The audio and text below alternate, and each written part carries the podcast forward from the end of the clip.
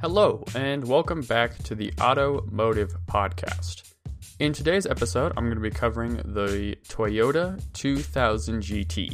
And this is a very cool car. It was, in fact, the first Japanese supercar that was really designed to do absolutely everything. It was designed to be practical, high performance, comfortable, and successful on a track, which just sounds like uh, a lot to accomplish in a single car. However, they were actually very successful with it, and it has a pretty rich racing history. It's tied in with Carroll Shelby, and I think it's a very cool car.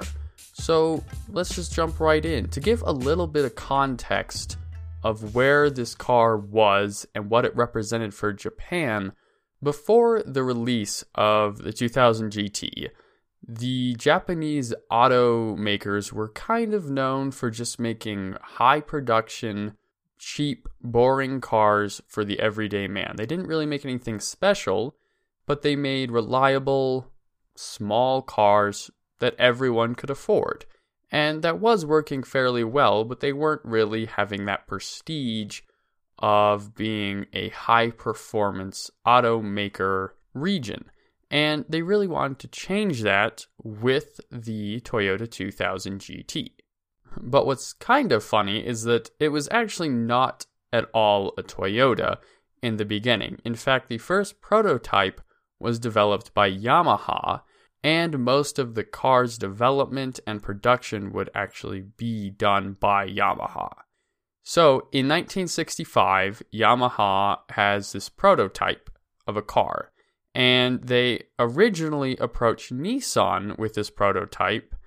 However, Nissan was not all that interested in a high performance car. They kind of said, yeah, thanks, but no thanks. And Yamaha moved on to Toyota. And Toyota was very interested in this high performance car. Um, and they stuck their name on it essentially and sold it as the Toyota 2000 GT. Unlike the other Japanese cars at the time, this car is very elegant. It's very Jaguar looking. It's got curves. Uh, it's very nice looking. The only thing that's a little weird about it is it kind of has two sets of headlights, or at least it looks like it has two sets of headlights. So it has pop up headlights, which are the actual headlights designed for night driving. And I think pop up headlights are awesome. But then it also has these really, really big running lamps in the front bumper. Um, they were just, well, they were big. If you ever look up a picture of it, I think that's the first thing you'll notice is these big glass lamps that's just sitting in the front bumper. Uh, it's not super ugly. It's just a little odd looking, I think. Uh, but overall, the car very elegant, very high class. Uh, had a wooden dash. They really went for luxury and performance. After Yamaha took their prototype to Toyota, the 2000 GT would be shown off to the public for the first time a couple months later. Uh, this would happen at the Tokyo Motor Show. However, this was not the release of the car. This was just kind of Toyota saying, hey, by the way, we have this cool car, um, and kind of got the hype going. To further the hype, they did a bunch of racing and a bunch of testing with it before releasing it to the public. Because this is such a strong deviation from the normal Japanese market, they really wanted to show that was a good car before putting it up for sale. It was supposed to be a platform that could really show off the technology and manufacturing techniques of the Japanese market. To do this, they entered it in a bunch of different races. Um, probably the most impressive of these races was called the Speed Trials at the Yatabe High Speed Testing Course. Also, brief note um, there are a couple Japanese words in here that I probably will struggle to pronounce. I'll try my best, but I apologize for any mispronunciations. So, these speed trials uh, was essentially an endurance race. It would last 72 hours, and the car would just go in a loop for basically as long as it could, trying to go as fast as it could.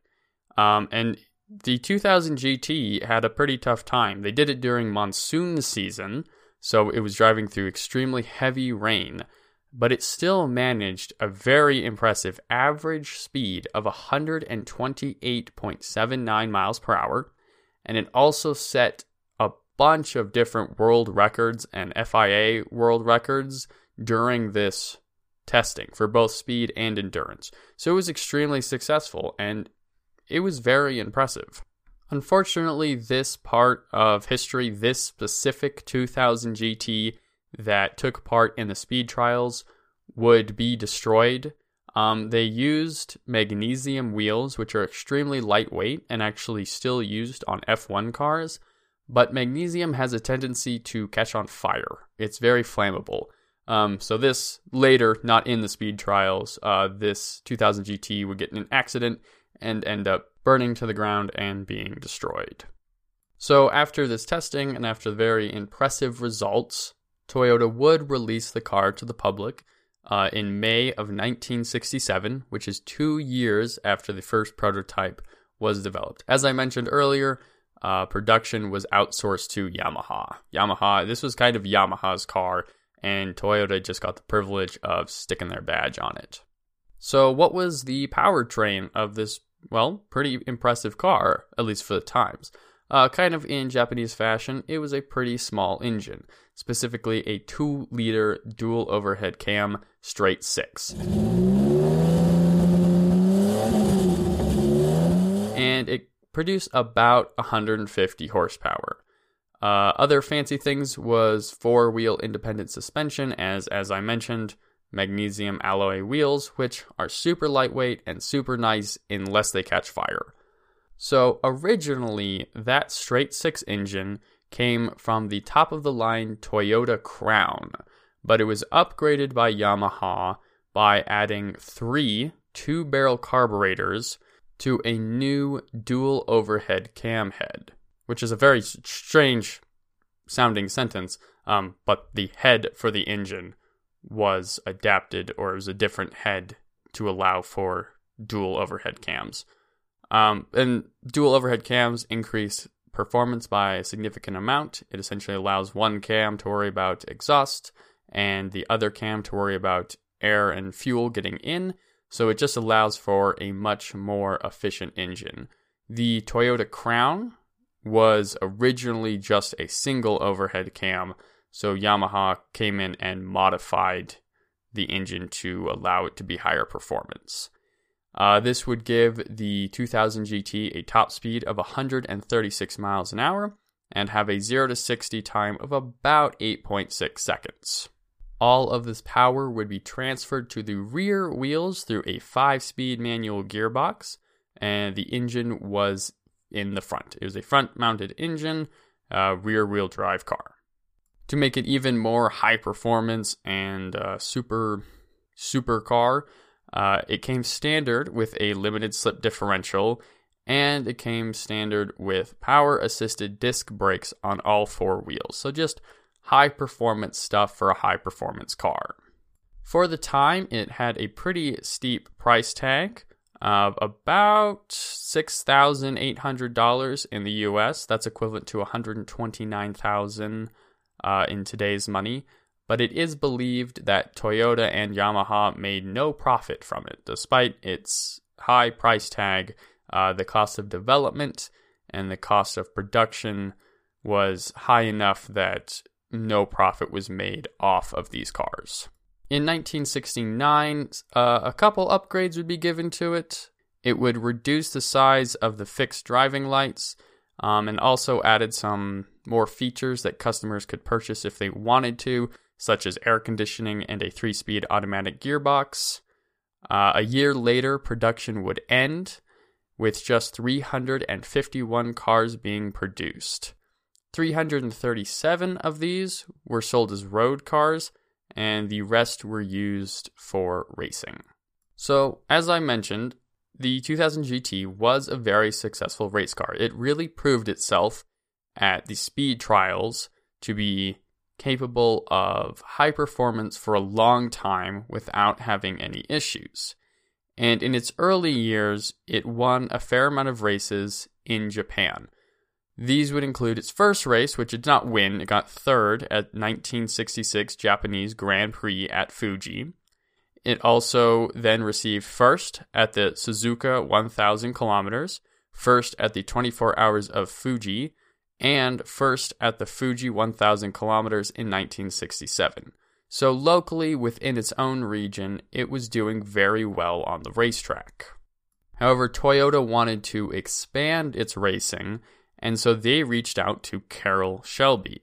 At the time, Carroll Shelby was a Toyota distributor for the state of Texas, so he was kind of well known, or at least a little bit involved in Toyota as a company. And they obviously he had a very successful racing career. This would just be after his successful development of the GT40 for Ford to race in Le Mans. So he was a pretty big name. He was well known. People knew he could make good race cars.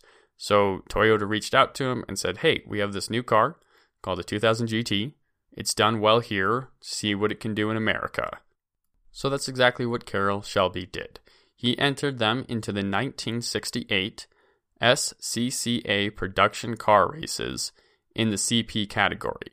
So this means that the 2000 GT would be competing against the likes of Triumph TR250s and Porsche 911s. In fact, one kind of interesting thing of how much Toyota was dedicated uh, to racing is Shelby was given the very first 2000 GT to roll off the assembly line to race. So the first one that they finished was given to Shelby to be developed into a full fledged race car. But Carroll Shelby, being Carroll Shelby, was not satisfied with the performance of the stock car. They had some good qualities, but also needed some work. According to the two drivers that would be racing the 2000 GTs, uh, Scooter Patrick and Dave Jordan, the cars handled very well, and this is probably due to it having a very low suspension and very low profile racing tires. However, they struggled to get consistent power out of the straight sixes.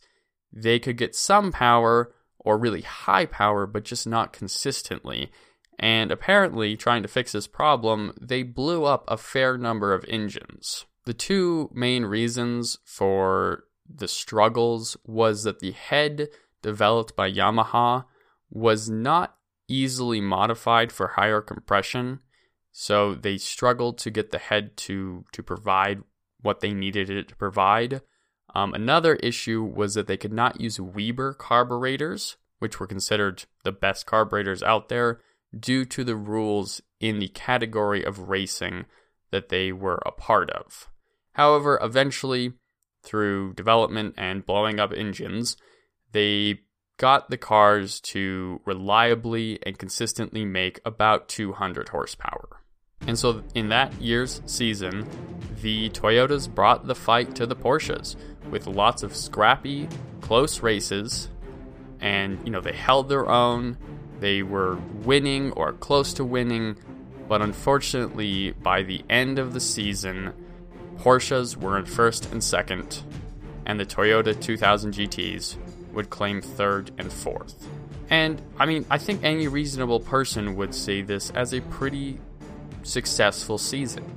These cars had just finished development, the drivers were new to them. This was the first season that they'd ever raced in America, and they're getting third and fourth. I, I that seems like a pretty successful start to me. However, Toyota did not see it the same way. Toyota saw that there was a low amount of sales in the US, only about 62, and Toyota again kind of thought that the racing wasn't really helping sales and they didn't even win the season. So, Toyota decided to simply stop racing them.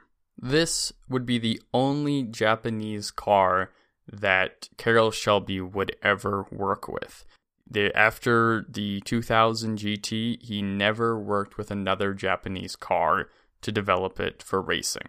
This is the classic story in the automotive world where absolutely everything is overshadowed by the ability for a car to sell. pretty much no matter how great the car is or how crappy the car is, all the car companies care about is if it sells.